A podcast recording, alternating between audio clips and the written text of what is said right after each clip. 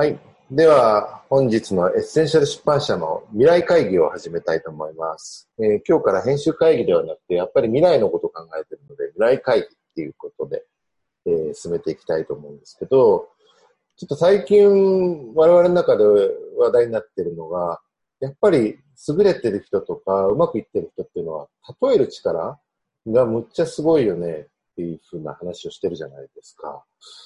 で、やっぱ例える力、つまり構造をつかむ力だったり、俯瞰して物事が見える力だったり、何かその、うまくいってる人にすごく共通するポイントがあるなっていうのをずっと我々探求してきて、やっぱ例える力の凄さっていうのを改めて今気づいてますよね。本当ですね。なんか例える力って説明が上手になる方法として結構言われますけど、全然それ以上の価値がありますよね。うんうんうんうん。そう。で、やっぱりいろいろ類書も調べてみたんですけど、やっぱりそう、例えた方がいいよっていうね、あの、話にまでは言ってるんだけど、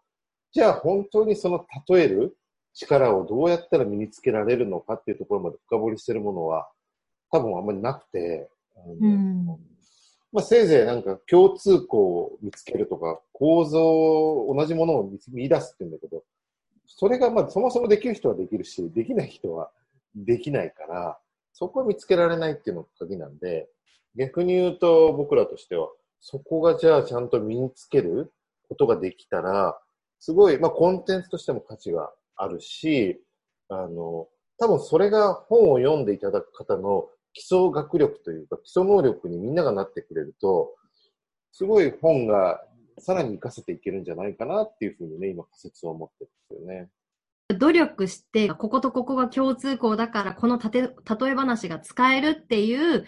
能力の獲得の仕方も一つすごい、まあ、一つは大事だと思うんですけど、なんかもう一方で、こう、瞬間的に、こう、パッと例え、こういう感じだよねって言える人とかって、まあ、要するに要約もできる人なんだろうなとも思うんですよね。で、なんか私、前職でやってたタコマンっていう教材があるんですけど、なんかそれってこう、一つの絵を見たときに次の展開を考えるっていうものなんですね。で、なんかこう、二コマ漫画の略なので、なんか次のオチいかに面白いことが起こるかっていうのを考えるんですけど、その時に一つ、今見えてるものは、一見こうだけど、もしかしたらこれは、例えば、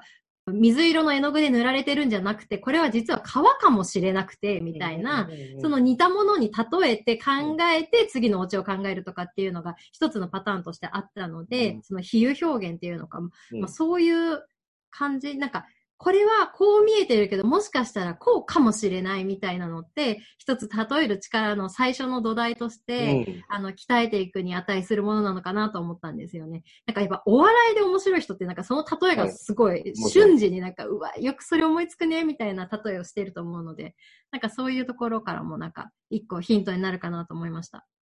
確かに。そうですね。だから、例えの上手い人は成功してる人と、まあ、ブッダとかキリストみたいな宗教者もそうだし、確かにお笑いで面白い人も、例え力がやっぱりみんな高いなすごく思いますよね。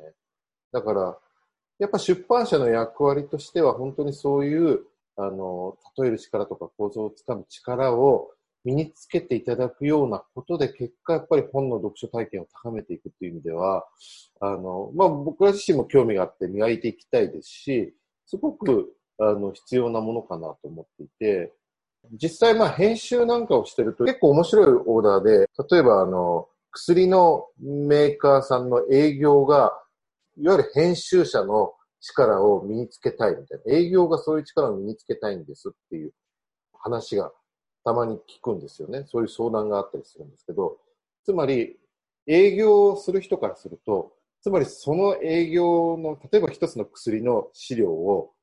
50ページとか100ページとかあるものを3時間かけてプレゼンしなきゃいけないような内容を、もう2、3分で、要はこれはこういうものですっていうふうに説明する能力が必要で、みんなそのプレゼン資料を理解、薬について理解したり、それを長く喋ることができるんだけど、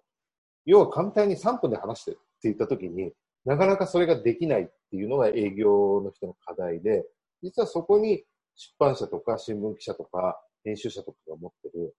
簡単にまとめる力っていうのは応用できるんじゃないかってことがあって、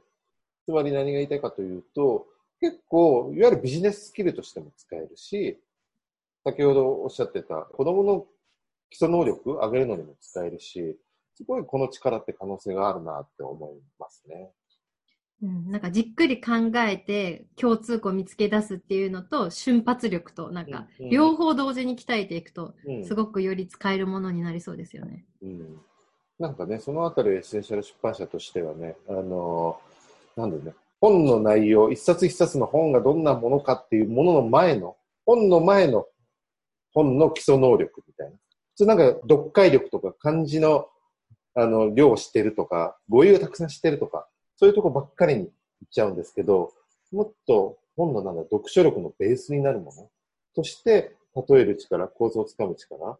瞬発力、このあたりを仮説としておいて、ちょっといろいろね、あの、探求しつつコンテンツを作っていきたいなというふうに思っています。はい。ということで、今日の未来会議は終了したいと思います。